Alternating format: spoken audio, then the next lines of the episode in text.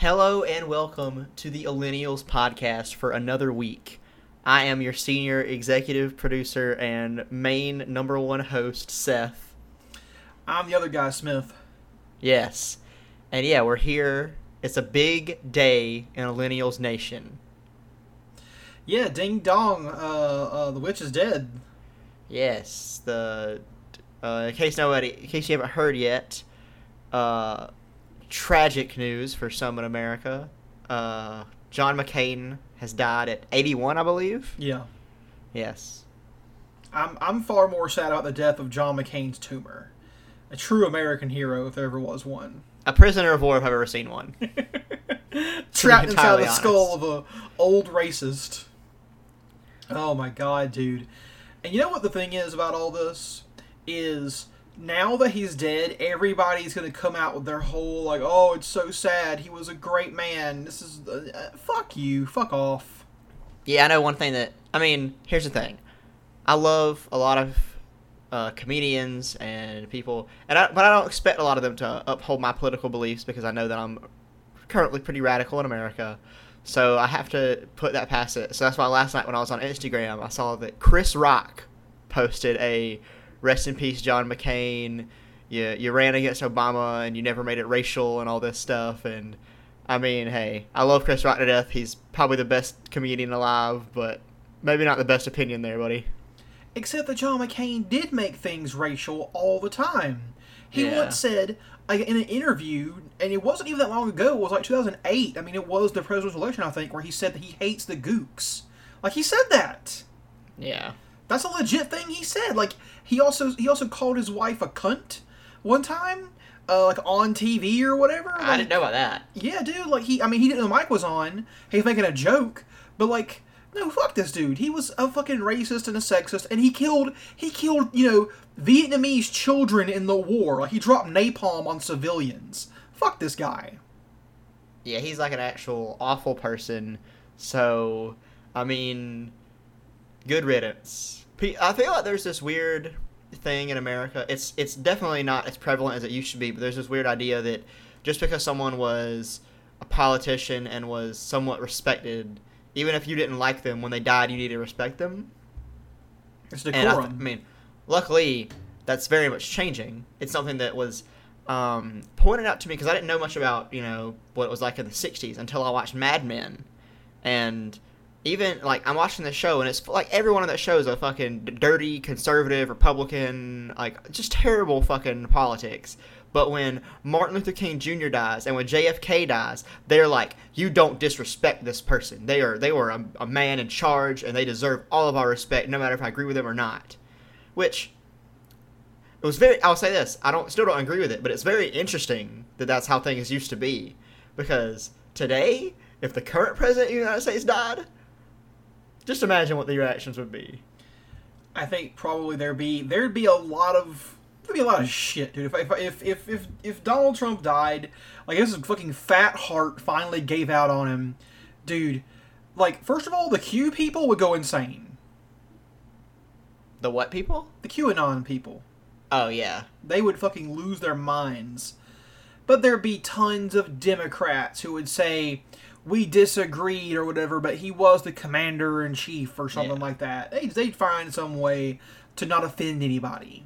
yeah. Then there'd be me with fucking. I'd paint my face and go out and fucking have a dummy of him on a stake. You know, like come on, I'm done with this guy. I'm done with American politics. Yeah. I, I love how I'm I'm currently hosting a political podcast and I'm just done with politics. I think you're done with traditional politics. I'm very much done with traditional politics. But you know what? Let's let's run down a couple of thing, a couple of the good things John McCain did in his life. Let's do it. I got a couple of them. Uh, he did manage to crash five American planes and waste a lot of Yep. military money. So hey, good, John McCain, good job. Yeah, spend that military money. Also, he he managed to get captured and tortured by the Viet Cong. Hey, pretty cool Yeah. as well. He managed to be almost absolutely useless in in the war and somehow came out being a maverick. Oh my god, dude, the Maverick shit was so fucking annoying. People were like, "Oh, he's he may be a Republican, but he stands outside the conservative. You know, he or sorry, he's a true conservative. He doesn't go along with the party or whatever. Fuck you." Yeah, I just I think it's funny how when I look back on it, I feel like Sarah Palin was like a fever dream that we had. Cause I don't remember any. I don't. All I remember is the insane shit that she said, and ever since then, it's just been kind of like radio silence. Yeah. I think Trump brought her back for a little bit. She said even more crazy shit then. Yeah, really, I that's mean, it. she's just wild. I almost respect how wild she is. Like she just says fucking shit that makes no sense. Oh yeah, I mm. can see Russia from my fucking porch. And it just feels like No, you can't. no, of course not. Uh, it feel uh, John McCain obviously was pandering to. I'm not sure who he's pandering to with the Sarah Palin pick. Like, do you know? Like, who who was who was she supposed to appeal to? I mean, I guess since women are on average more likely to vote Democrat, maybe he thought that if he had a woman vice president, it would be easier to get them on board. But he just happened to pick the most insane one. He picked a very, very insane woman. And I don't. I mean, he could have picked. li- I mean, probably anybody else. And do you remember this whole thing? And this is the craziest part to me, like how everyone sexualized Sarah Palin. Yeah, that was really weird. Everyone was like, "Man, she's so hot." I'm like, "What?" No. I mean, I'm not gonna say I'm not gonna say she's ugly or so. I'm not gonna just disrespect her for no reason, but she is not hot. I did not ever get that. I thought it was a joke, right? I thought it was like uh, like we were just joking about how the fact that she's a woman and she's not ancient or whatever. That's the joke. But I don't know, dude. No, people were like, they, they were like swimsuit pictures and all this. They're like, yeah, we really fucking want to bang Sarah Palin because she's so fucking attractive. And I'm like, okay, Jesus. I, I guess. You do you. You know, speaking of commenting on women's appearances, did you ever hear the joke John McCain made about about uh, um, Chelsea Clinton No. when she was a teenager? He made the joke that she was so ugly because uh, Janet Reno was her father. Wow. Which, like, fuck, dude. Like that's another thing. Like, I, okay, first of all, incredibly good burn, but Yeah, very, very, very well made burn. But you can't fucking talk about the guy as if he was some paragon of decorum if he's over here making jokes about women's appearances, especially teenage girls' appearances. yeah, like, you're a person who's in power and you just told a teenage girl she's ugly. Like, Like, Hmm. yeah, fuck off. And the one thing that people say was good about him that I I will fucking fight you on this is that he he said we needed campaign re, uh, finance reform, and yeah, he said that. But what did he ever actually do about it? What did he ever Yeah. actually try and accomplish? Not a goddamn thing. yeah, he said that. But hell, he said a lot of things. That's okay? true. People say a lot of shit. I mean, make it true. yeah, it's just like he was absolutely a tool of capital to the very end, and never wanted once to actually follow through on these. Like all kinds of politicians talk about campaign re- uh, finance reform, they never do anything about it. No one ever ever solves that problem. No, not even people who pretend like they want it do anything. Yeah, so I guess what we're trying to say here is, uh, uh, fuck John McCain, rest in piss. Yeah. Uh, no respect from the Millennials podcast out to Senator John McCain. No, none, none at all. Yeah, that was a pretty crazy uh, thing to learn last night. Um, and uh, Yeah, the thing was, I didn't even see it because, like, normally, like, I use Reddit all the time, so if something big like that happens, it's like on the top page of Reddit pretty fast. So I was just browsing Reddit, didn't see anything. Then I went on Instagram and I saw it on World Star Hip Hop's page. Senator John McCain dead at 81. And then I was like, huh. So then I went back to Reddit and I had to go a little bit farther down on the front page. And finally it was there. And I was like, oh, I guess this actually is true. I think World Star Hip Hop might be one of the most unrecognized uh, uh, primary news sources in the world. I'm actually, and this is, I say a lot of sarcastic stuff on this podcast, but I get a lot of my news from World Star Hip Hop to be entirely from their Instagram feed. To be entirely honest, Why wouldn't you? so yeah, they they got the they got the people on the street doing the real reporting. So yeah, I get a, I get a lot of my news from them. It's kind of like after after the election, Teen Vogue like hit their head and had a fucking personality change into like a, I mean, a leftist magazine sort of, Yeah, Teen Vogue went fucking wild. and like, and now the Onion has been going hard too. If anyone from Teen Vogue or The Onion wants to come on this podcast, let us know. um, But yeah, the, the Onion has, for so long, they were like, we don't know if we can even do satire anymore because the real headlines seem like our headlines. But they have just found, uh, they found some new life in all this. I think. Yeah, yeah. It's like the new kind of satire that they have to do is like, hey, let's just go ahead and take what we're what we're doing and just let's just push the envelope even further because you have to go now. You've got to be Yeah. even crazier than the, than the headlines. And I guess that the big let's talk about the big headline from this week, Seth. Let's talk about the big one that happened that has kind of fallen by the wayside now that John McCain is dead. Uh, not something I personally find too interesting, but we at least need to mention it, which was um, that Donald Trump is currently, you know, uh, experiencing some a little, a little, a little betrayal, double cross from his old friend uh, uh, Michael Cohen. Yeah, it's like it's, it's the the White House is actually rapidly becoming like uh like a scandal type television show. Yeah, for sure. I did see that there was some kind of person. I don't know. I can't remember which channel it was. It was CNN or Fox. The news, uh, Chiron said that Donald Trump tastes uh, learns the taste of betrayal. I was like, Damn. holy shit! That's dramatic. Next shit. week. That was like some Game of Thrones type shit right there, man. Yeah. Um, but yeah, so um, uh, Michael Cohen has has decided that he's going to, uh, uh, I guess, I don't know, turn state's evidence or something, or admit that he he did a crime on behalf of Donald Trump, and Trump thinks that he admitted to something that wasn't actually a crime. Which, yeah, sure, okay, whatever. Obviously, there were some crimes there. Uh, but like, here's the thing. First of all, why didn't Cohen just hold out for a fucking pardon? Yeah, he went he went real hard on this. Because I mean, that's obviously what Paul- Manafort is doing, right? Like he's definitely holding Yeah. out for a pardon. How much? How do you, how long do you think it is before one of these guys gives us the P tape or the N tape? At this point, I don't think the N word tape would change anything. Uh, his followers also want to say the word. Uh, the the piss tape might might move the needle a bit. Just, ju- at least- it would definitely move the comedy needle a lot. Yeah, I think the I think the end tape would hopefully get him assassinated. Um, and I think that the the P tape would be very meme worthy. Yeah. and but I don't know.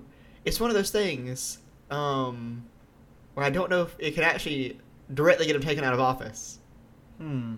And the one thing, another thing is, I actually don't want Donald Trump to be taken out of office. We've discussed this before because I don't want Mike Pence to be president. Yeah, that's true. I think it would actually be worse, like uh, by a magnitude of a lot. We don't want So- President Horsefucker running the show. No. We don't want somebody who will actually be a puppet for the Republicans and won't just say wild shit on Twitter to, in some way, radicalize some Americans, you know? Yeah. So yeah, um, I hope Donald Trump stays alive for that one fact. Um, but I do hope P tape and N tape make a, make make some waves eventually. Now here's a question for you, Seth. Mm-hmm. How would you ever do comedy again after the piss tape? I don't know. It would it would be really tough for uh, our finest working comedians to uh, to get back out on the road after that one. They'd have to go to the writing room for a while. like people say 9-11 uh, destroyed comedy for a while. The piss tape would be like a genocide of comedy. Also, speaking of the N tape and the Onion, I wanted to read an Onion headline from this week that really got me. okay. It said, Omarosa searches through tapes of everyone else in the White House using the N word to find one from Trump. uh, yeah that's probably true. You know what? I actually can't see uh, like kushner or ivanka saying it because they're just spineless liberals they, don't they're not going to say it yeah. uh, everyone else though probably fair game like definitely uh, steve bannon has, has definitely said it mm-hmm. Um, Sebastian Gorka seems like he's the kind of crazy racist from a different country who would use the N word. Like, Sebastian Gorka seems like he would use the word to describe anything. like if he was mad at uh, a plate of food, he'd call it the N word. he almost was the kind of guy who would call, who would like be so old timey or whatever, or like refined European, not refined European, but faux refined European. That he call he's like he just say like he would just say it like colored people, but he would say it in the way that you knew he was the N word. Yeah. I don't know, dude. And he would actually expect them to use like a different door. Oh, for sure, it's definitely true. And then you've got like, let's see, who else is who else we got on the fucking uh, all star uh, cast up there? Mattis, What's that guy? Go ahead. I like Mattis is Mattis is probably definitely said. I mean, look at him; he's a fucking military dude. He's a white military guy. He's seven thousand years old. Of course, he said it. What's the name of that Papalopoulos guy? George Papadopoulos or whatever. Yeah, he said it. Definitely, some Greek dude Yeah. like him. There's no way he hasn't used the N word. He he has certainly said it. Uh, I guess Rex Tillerson's dead or something. So he's Um, definitely said it. He's not there anymore. But have we mentioned Steve Bannon yet? Oh, for sure, dude. Yeah. Steve Bannon literally wants race war in America. Like he would be that guy if he was uh, at all uh, physically fit and not a huge pussy, who was in, in the, the first purge, going door to door in that, that apartment block, killing black people. That'll be him for sure. Oh yeah, that would that would certainly be him.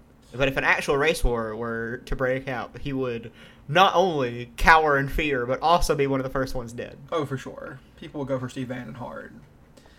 Um, but you know what? Speaking actually of race war, um, the president has decided to dip his his hands into this. Have you seen this? What he did With the race war in America? with race war? Let's just say internationally.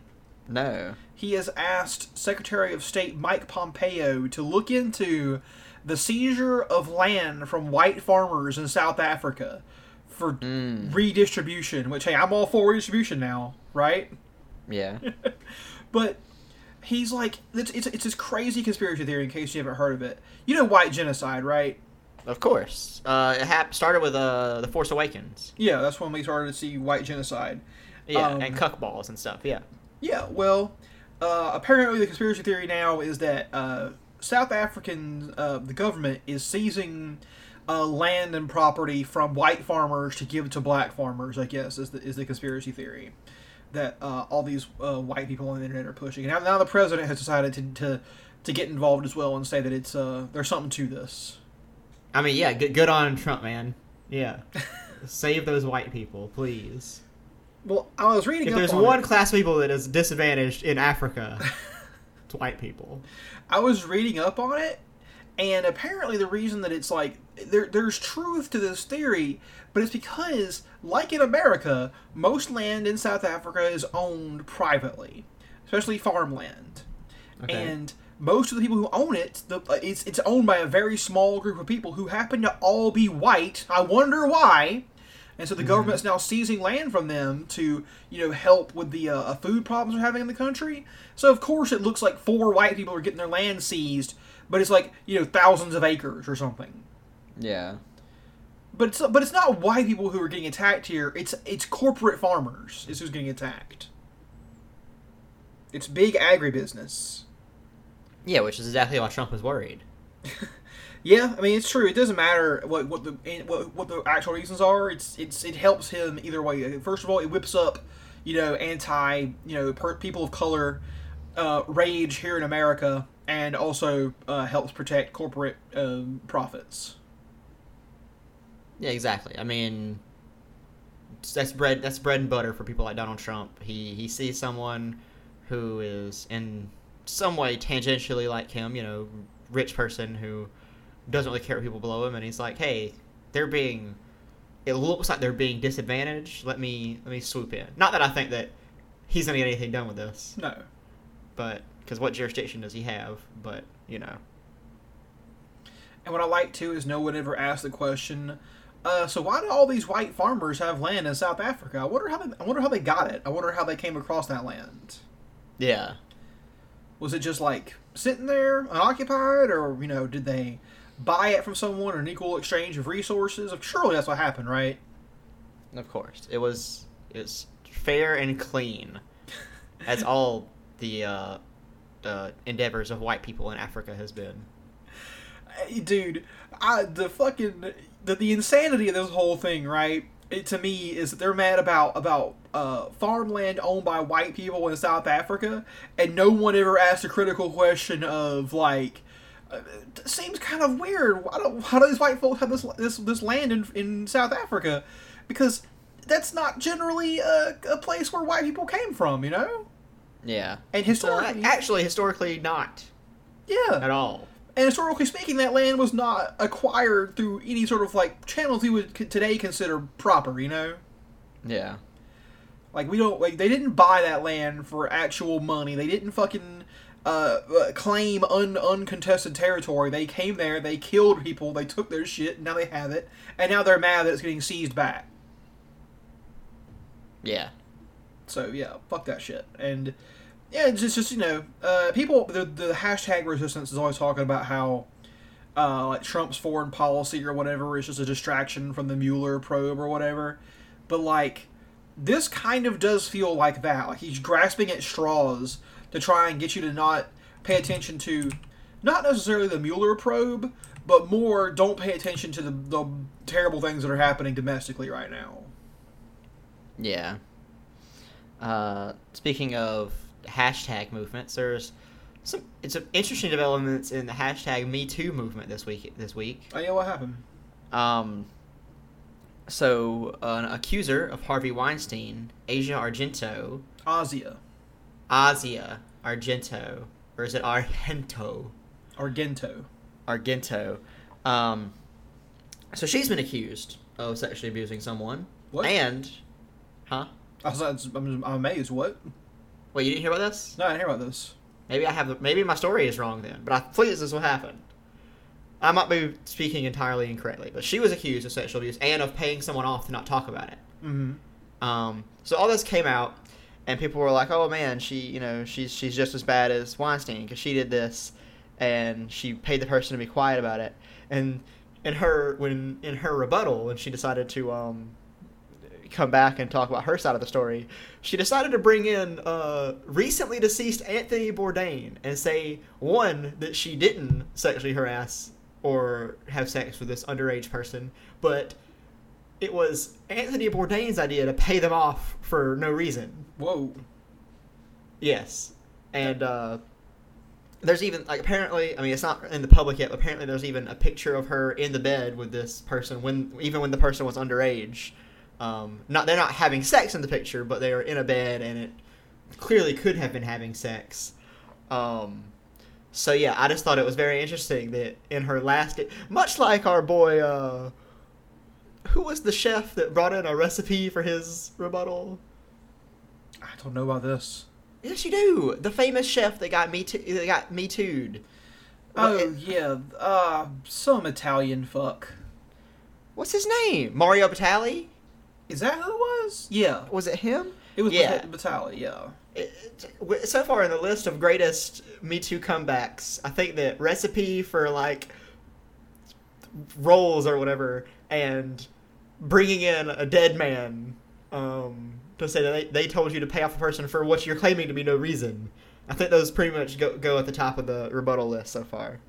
There's a lot going on in this story you're talking about here. Yeah. Like, why is Anthony Bourdain even involved in this scenario? That's what I want to know. It's like, what did, why, why are you? Come on, have some. Even if he did tell you to do it, wait a minute, wait a week or two. He just died. Like, Asia Argento is a person that I only know because she was in the movie Land of the Dead, and her father, uh, Dario Argento, uh, did a lot of mo- uh, horror scores back in the 70s. And so that's how I know her, and I know her from nothing else. You're saying that she, she fucked some underage person? Apparently, apparently, from the stories that I've heard, um, it was supposed to be a person who was underage, at least at the time they had this relationship or sexual harassment thing, whatever. Um, and never got out. And then now, after she's accused Harvey Weinstein of messing with her, some things came out about her. And like before it got public, she paid the person off to not talk about it. And now she's saying that, first of all, she didn't do it, but she did pay them off, and it was Bourdain's idea to do it. That's fucked up.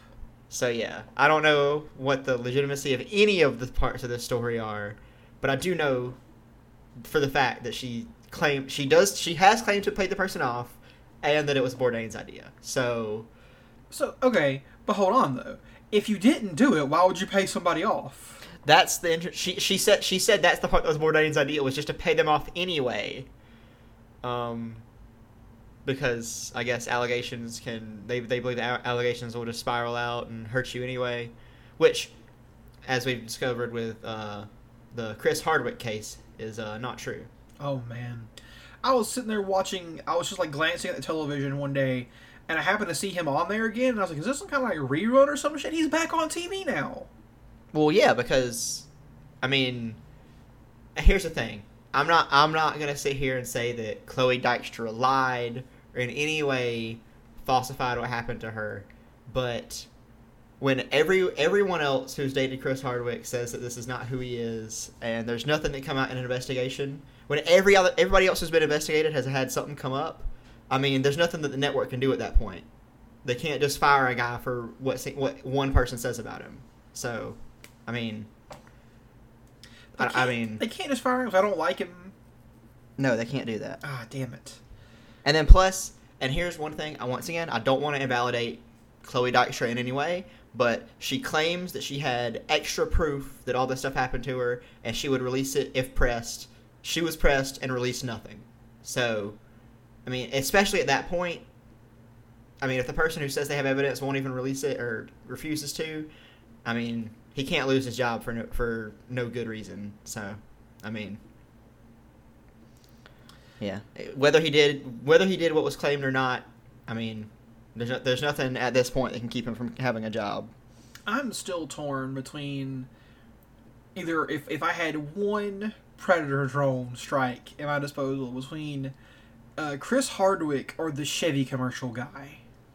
Well, no, you have it's a three way tie, I believe, for you. Oh, also Bradford Howe. Bradford Howe. If I could take out any one of those three, I don't know which one I would. Fuck. The best part is listeners of this podcast probably know who Chris Hardwick is. Mm-hmm.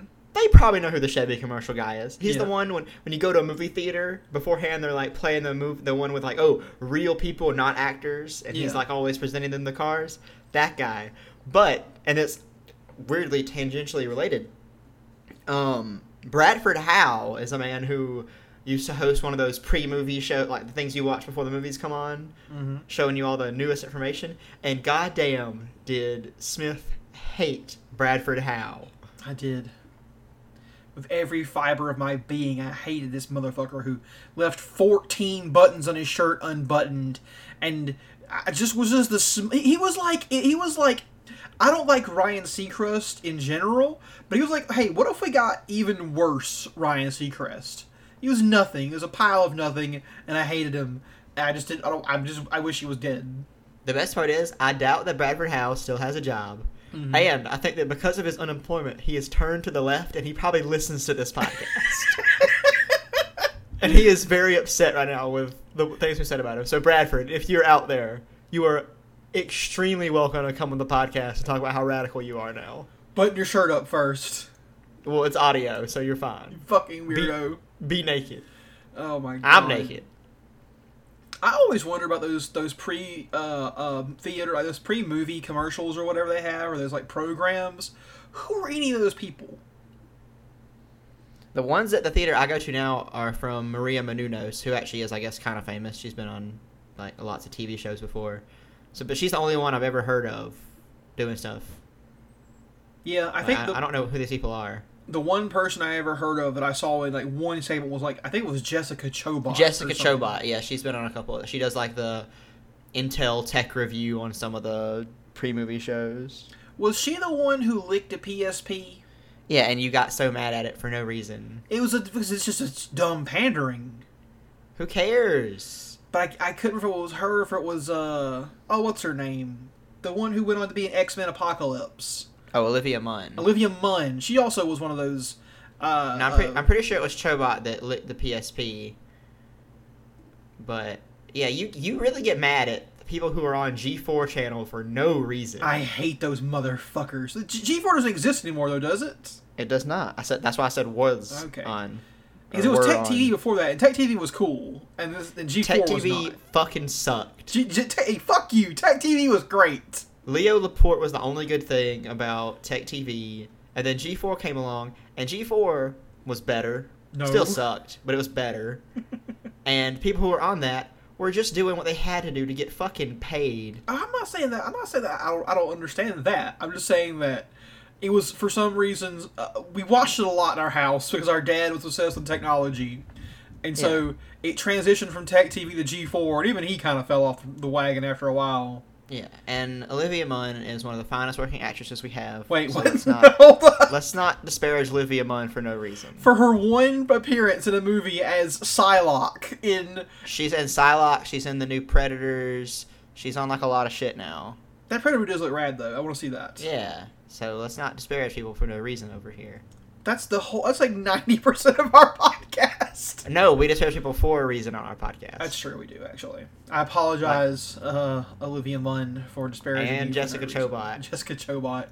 Now, okay, which one of those two? They get confused all the time. Was in Mass Effect Two, playing the I believe, I believe Chobot was in Mass Effect 2. Okay. I believe. I- Although if it was an acting thing, I'm gonna say it was Olivia Munn just because she's actually in acting. I actually know. think I'm thinking Mass Effect Three. She was in. Okay. Doesn't matter. It's a dumb tangent. Uh, anyways, uh, speaking of uh, video games, actually, Uh-oh. we should talk about we should talk about um what happened this week with Cyberpunk 2077. Did you see this? Yeah, they posted like. You tell the story. We'll talk about it.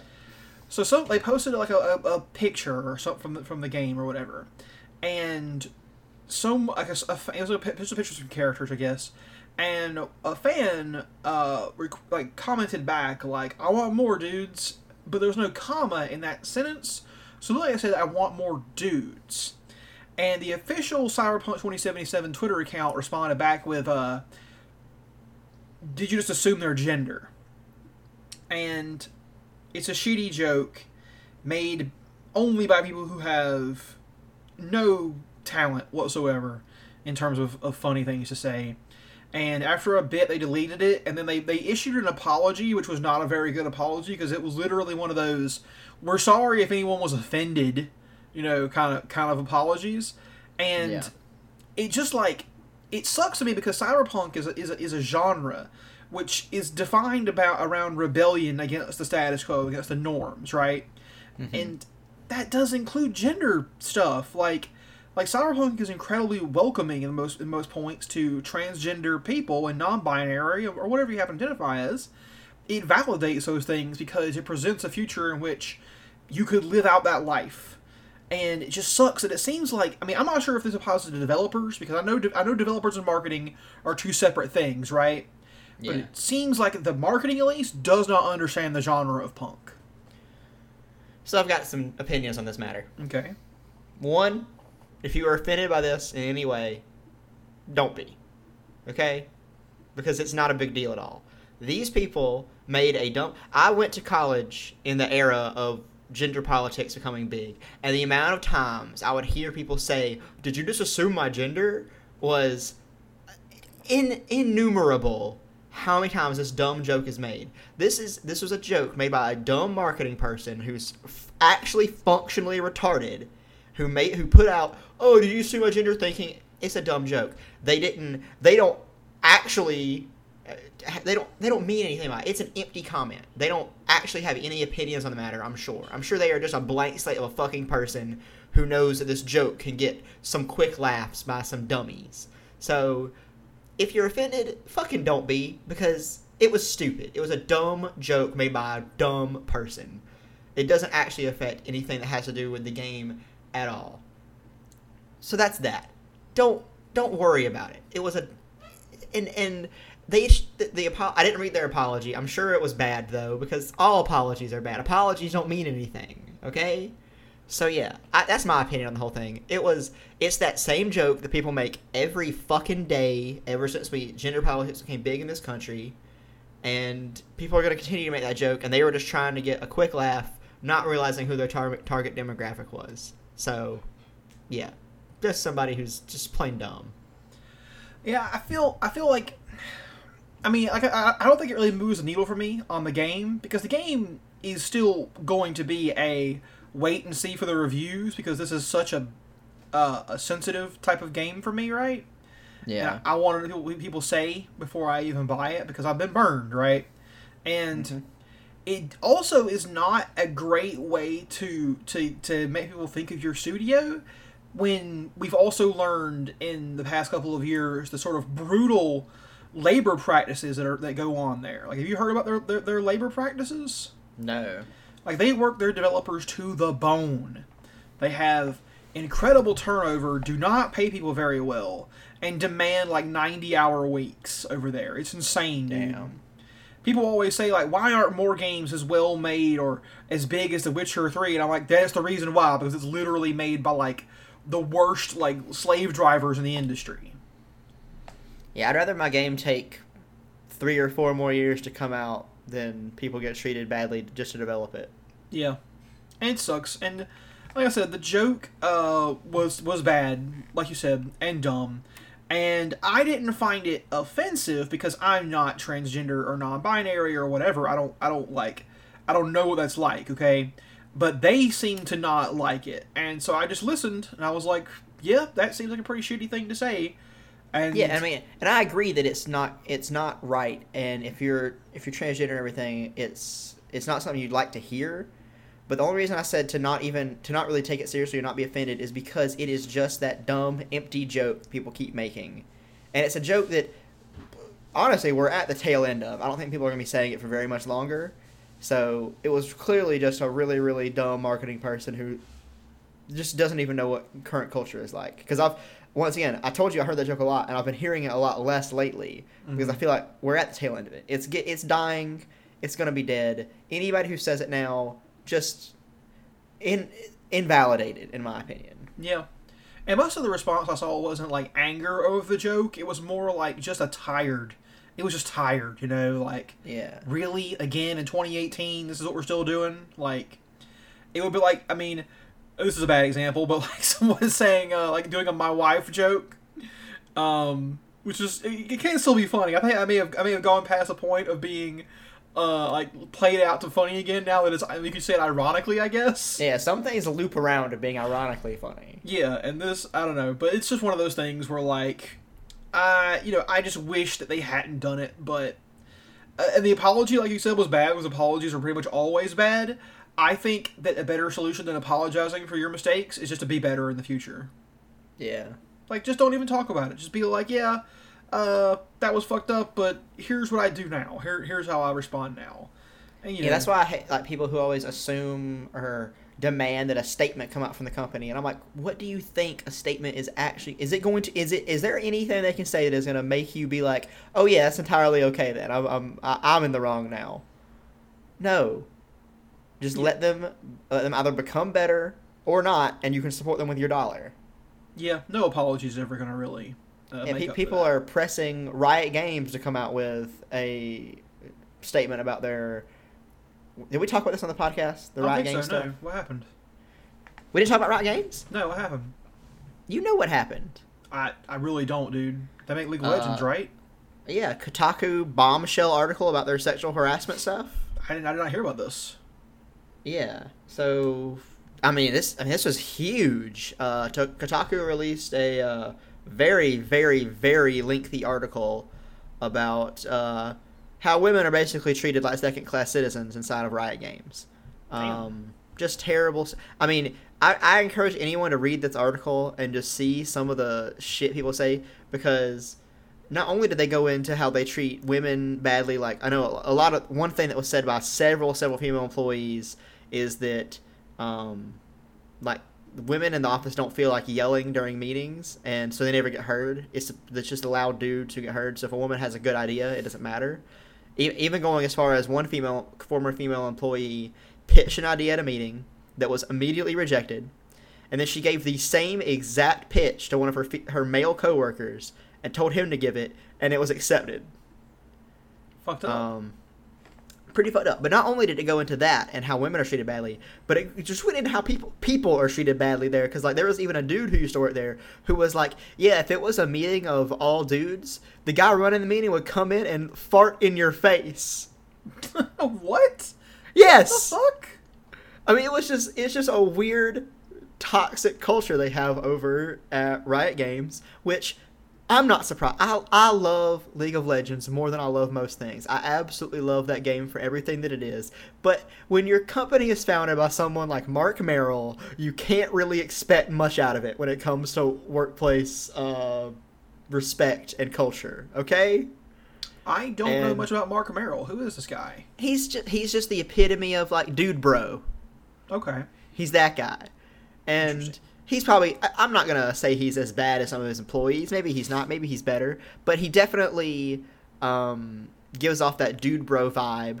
And I know one thing that really irked me um, is that a lot of the women who worked there during their job like their hiring process, um, if they said they liked a video game, and this happens to any girl who says they like video games, the the interviewer would then like go in depth questioning her on everything about it to see if she's a real fan or not. What the fuck? Like like one girl who interviewed there said that she was she she loved World of Warcraft, and so then the guy asked her about this one item that you could only get if you did this one raid at this one specific time, and she wasn't playing at that time, so she's like, yeah, I don't have that item, and he was just like, oh, I guess you just you're not really into WoW then, are you? Jesus Christ. And like if girls said that they were into game like puzzle games or stuff like that, they'd be like, oh, so you are you into like real games like Call of Duty? what the fuck? was like their go-to, which is funny because almost every League of Legends player I knows, I know hates Call of Duty and thinks that it's a dumb game. So it's weird that at Riot Games they use that as their pedestal for what makes you a gamer. Um, and of course, men who've had these same interviews never fa- they'll say, "Oh, I'm into this game." Like, oh, cool, man, that's awesome. Me too. Like Um, what? What? Okay, hold on. Well, I've had a problem with this. What defines a real game? Exactly. That's the whole thing. Is what is what's a gamer? What makes you a gamer? What defines what a game is? Because people Yeah. always want to say like, oh, phone games and like puzzle games aren't real games or whatever. What about fucking Tetris? Yeah. Like that's the original like puzzle like all these like puzzle like strike and all like the, the fucking uh like start the the Street Fighter puzzle game and the RPG puzzle games. Those are everywhere. People love those fucking games. What I mean, why are you drawing? It's, it's just it's just because they don't want to acknowledge yes that women play games. I yeah. what And if they're not called games, like if phone games and puzzle games aren't games, why are you calling them games? that's a good question. They're clearly games, and so yeah, uh, this Riot Games thing came out, and people are like, "Oh, what's Marc Merrill gonna say? What's this? What's that?" And I'm like, guys, it's not gonna happen. They're, the the two things Riot Games are gonna do is either do their best to get better, which their their senior most female engineer, uh, she's like the lead of some kind of development at the company. She now that because apparently like the one thing that was interesting with this article, let me go on a tangent real quick, is that there were plenty of women who used to work there or interviewed and got rejected who um, were on this article saying, "Oh yeah, this is really bad," and a lot of men who were like, "Yeah, the culture's pretty bad for women." But then there was a couple of women who were at the company, like anyone who was like really senior, who said they're like, "Yeah, we didn't even know this was happening. Like we like." All the interviews we sit in on, this stuff doesn't happen, and we weren't. This wasn't the way we were interviewed, and yeah, it's been hard for us to get to where we are, but it's it's we didn't know all this is happening. So now a couple of those senior engineers who are women are actually are going to try and work on the hiring process and work on the culture a little bit now. So yeah, Riot has two options: get better or stay the same. And I don't know which one they're going to do, but yeah, we don't. And there's nothing that Marc Merrill or the company is going to say that's going to make the situation better for anyone who's been involved in it. Yeah, it, it, it would make sense that they that the women who work there wouldn't have heard or seen this kind of stuff in the interviews because of course they wouldn't do it when they were there. Yeah. They would they would fucking uh, because you know most of these guys who do this kind of shit they're too cowardly to do it you know actually in front of women you know they they, they save it for when they're alone. Yeah, So- they're probably the kind of dudes that like claim to be uh, feminists just to get laid. Oh, for sure. Yeah. It's that's probably the kind of guy they hire at Riot, to be honest. Are there dudes on the internet who are like I'm an alpha and they won't talk to anybody in real life? Yeah, It's like you see tons of those guys. Um, I didn't know that. That's fucked up though. Goddamn, Riot, come on, get better. Yeah, they got they got to get better. Like I said, I still love League of Legends, but yeah, I don't I don't love their company. I mean, I've never really liked. I've always heard bad things about their company culture, and I've never been a huge fan of Marc Merrill. But I mean, I love the game, so I hope they get better. yeah, yeah. It's, it's. I mean, that's all you can hope for, really. Yeah, Is uh, uh, but again, you know, at the same time, maybe if the company was uh, owned by the workers and people had a different uh, uh, say in it, things would be different. Maybe if maybe if everyone had an equal voice, uh, things could run themselves a bit differently. that's true. Marc Merrill, if you're listening, if you are open to letting your company be owned by the workers instead of by yourself, and you want to come on our podcast, hit us up on Twitter. Hell yeah, we'll definitely uh, advocate for that. we will Um, save your entire image, my dude. You know, you know what's a great counterexample of that, where it, where it doesn't work because it's it's false or whatever. What? is Valve. Mm-hmm. You know, Valve is a company that has no hierarchy inside of it, right? Yeah. Like there's there's no like uh, meet management seniority or anything like that. Well, there is seniority because apparently core people who work there or have worked there, there are like cliques that form of people, and that's how shit gets done. Is if you, if you have a powerful enough clique to get things accomplished. And the issue is that there is that they always talk about their their, their non hierarchical structure and how they have a you know a horizontal uh, power uh, uh, management, but the, the company itself is still privately owned and managed, and not by the workers, but by people like you know uh, Gabe Newell and Yeah. people of his class. So it's it's not like the workers actually control anything there. Yeah, Valve has one of the most interesting company cultures I've ever read about. I can never tell if it's a good or a bad thing, honestly. It, just seems really, really weird. It seems like it would be a very strange place to work. Yeah, that's what I'm saying. It just seems like weird. Like you might, I feel like any day you go into the office, you might, you might either be a person who's actually working super diligently and making something big, or you might just like be sitting around and twiddling your thumbs and not knowing what to do.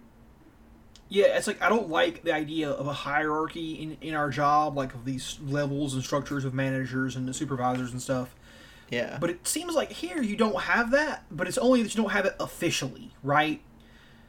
Like at least if you have a rigid hierarchy of your organization, you know who the guy is above you or the, the woman above you.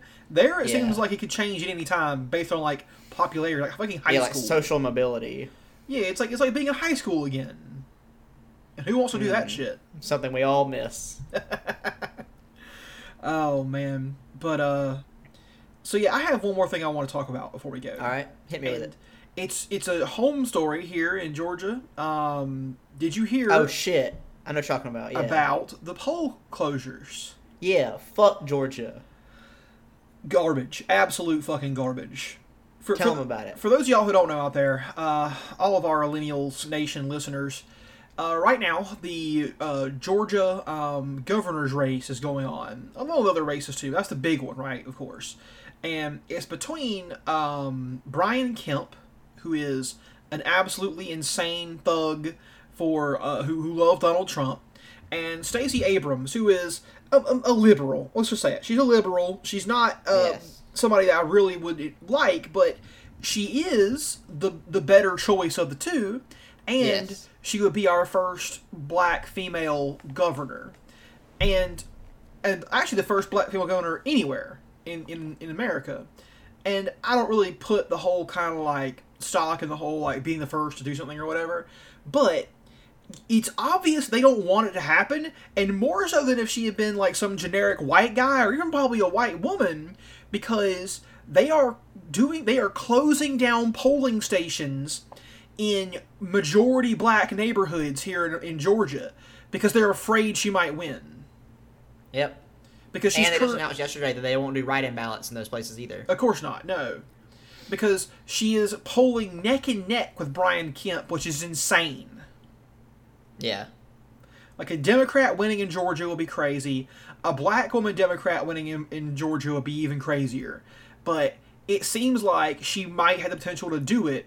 And so to fight that, they are closing down polling stations in urban, you know, black neighborhoods. And you know what they're saying? Have you heard their excuse? No. They're not ADA compliant. Oh, that. The funny thing is, I actually know a lot about ADA compliance, and that actually is a pretty good scapegoat, if I And do the- say so myself. And the funny thing is, is the ADA has, has, has rated some of these buildings as actually being compliant. I'm sure. But they're saying like, oh, we need to reevaluate them, so we have to close them down while the reevaluation is happening. And we oh, oh, what do you, oh, it's unfortunate it won't be, you know, being open during the election. And they're just like blatantly strong arming these places into not into not opening for polls. So they, they, they don't want her to win. Yeah, they're intentionally just being absolutely awful and rigging the system. Um, a system where I still think Stacey Abrams will win. Um, then again, I thought Hillary Clinton was going to win, but still, I still think Stacey Abrams has a pretty good stronghold here in Georgia, or not here, there in Georgia. Um, but yeah, I mean, it's just atrocious what they're doing. I mean, I'm I'm from Georgia. I lived there for 99% of my life so far. and I don't live there anymore. But anytime anytime something from Georgia comes up or a person from Georgia comes up, I get really proud. and I tell everyone that's Georgia right there. That's great. But fuck Georgia on this. Like, Yeah. come on. I know that Georgia's never going to align with me politically, but I do have a big affinity for the place. I hope that we can get better, and this is a, t- a incredible sign that we're not getting better. I honestly do think that Abrams will win in Georgia because the anti-Trump uh, backlash is so strong, and the pro-Trump people they don't seem very enthused. You know, they don't seem like they're really ready to come out and vote for Brian Kemp, just because he's he may be a fan of Trump, but he's not Trump. You know. Yeah. And the other thing is, I mean, I do think that if if this is if, if we can if she wins, it will be a squeaker. It'll be one oh, maybe Oh, I think it'll be close. points. So, but I do think she can still pull it out. But the thing is about, about this is is that, and the other thing that you, you know they'll do is they'll do what the North Carolina people did when a Democrat won the governor's race there in 2016. Do you remember what they did? No. The legislature stripped the governor's position of so much power and transferred it to themselves to make sure that when that Democrat got into office, he would not be able to do anything with the position. Yeah, sounds about right. So you know that when Stacey Abrams uh, wins, they're going to do the exact same thing. They're going to use those two months before she gets into office to basically cut the governor's position down to nothing, so she can't even do anything with it. And then when she fails to affect any sort of change and a Republican wins again in however many years, they'll get, grant all the powers again to do more stuff. So that's just how it works. It's it's one of those things where it's like it makes you realize, hey, maybe voting is bullshit. Maybe voting doesn't fucking work, and it's never going to accomplish anything. Yeah, it's how figureheading works. When someone that the powers that be does uh, don't want to be in power wins, they give the power to people who we're not talking. Like when Obama was in office, everyone, oh, Obama did this, Obama did that, but in reality, a lot of power was coming from the Republican Party even when he was in office. But it just was it wasn't the figurehead. So people were like, oh, Obama didn't do anything, and it's like, well, yeah, yeah, because Republicans were controlling everything. It's like the stuff behind the scenes that no one pays attention to is what's getting stuff done, and they blame it on the figurehead. So whenever Stacey Abrams gets all her power stripped away and gets nothing done, they're going to say, oh, it's Stacey Abrams' fault. Let's vote for somebody else. When in reality, it wasn't her fault at all. Yeah. Mark my words, that's what will happen. She will win. They will strip her powers away and say she accomplished nothing while she was in office. Yeah. And I'm not even So- saying she would accomplish anything crazy good or anything, but she'll accomplish less than nothing once this happens. Yeah. And maybe it's supposed to maybe it's a um, signal to people that here's the thing. I don't I we've talked about it on this podcast before whether or not we believe in electoralism. We do believe in electoralism, I think. We should be getting out and voting. We should be, you know, working together and canvassing and, and, and campaigning for people. But don't see don't don't see the vote. Don't see the, the election day as the end of that. It's not. The, the, the campaigning and the build up to the election that is that is what matters because it is building up a network of people who you can rely on who agree with you politically and who one day when this shit all falls apart that's people you'll turn to to work with Yep. we need to build these structures because I, I hate to say it, but we're not going to be able to vote our way out of this situation. It's going to come down to armed struggle, and just be ready for that shit. Have your mind on the future. I agree. the millennials' position is that, is that Civil War Two is coming, and you fucking better be ready for it. Yep. Oh man, but you know what? I kind of think that's the podcast for the week. Yeah. Before we go, I have a, another movie recommendation. Oh, okay. For the Millennials Nation. It's a uh, it's a it's a smaller movie, um, not super popular, called Mission Impossible Fallout. um, I haven't heard of this. What's it about? yeah, it's about uh, this guy named Ethan Hunt who's Mhm. just really good at his job. Oh wow. And uh, all jokes aside, I, I saw it really late. I saw it. I spent out for like two or three weeks at this point, but I saw it this past week, and I could not have been more pleased with this movie. I was blown away. It's an incredible addition to the Mission Impossible franchise. I think it's right up there with Ghost Protocol as maybe the best Mission Impossible movie. Oh wow. And I, I was ju- I was really really really into it from start to finish. There's so many good scenes, so so much good action. And yeah, if you're a fan of the series, I really think you're gonna like this one. So I, I recommend it highly. It's it's a very very good movie. Okay. I have a, I have a movie non-recommendation. Do not watch Pacific Rim Uprising. It misses all the good things from the first movie and turns it into a pro-fascist uh, screed against immigrants. So don't go watch that movie. yeah, so those are our. Th- th- we, we balance you out. We gave you a movie to watch and a movie not to watch. Yeah. So you know what to do this week. Uh, so uh, you can find me on Twitter. I'm at MC Surf. hmm You can find me on Twitter at Pacific Rim Uprising Movie. um, got a couple of things to say. Marcus Barkley does our art. He is uh, he is unknowable and unfindable, and you will never be able to detect him. Uh, we've stopped trying to solve our problems. Just want to outlive them. uh, fuck Kevin Durant and Tom Brady and John McCain Mm-hmm. Uh, you can lead a horse to water, but you can't make him get under it. and from New Orleans to New York. That's the Millennials Podcast. Take it easy. Yep. Later.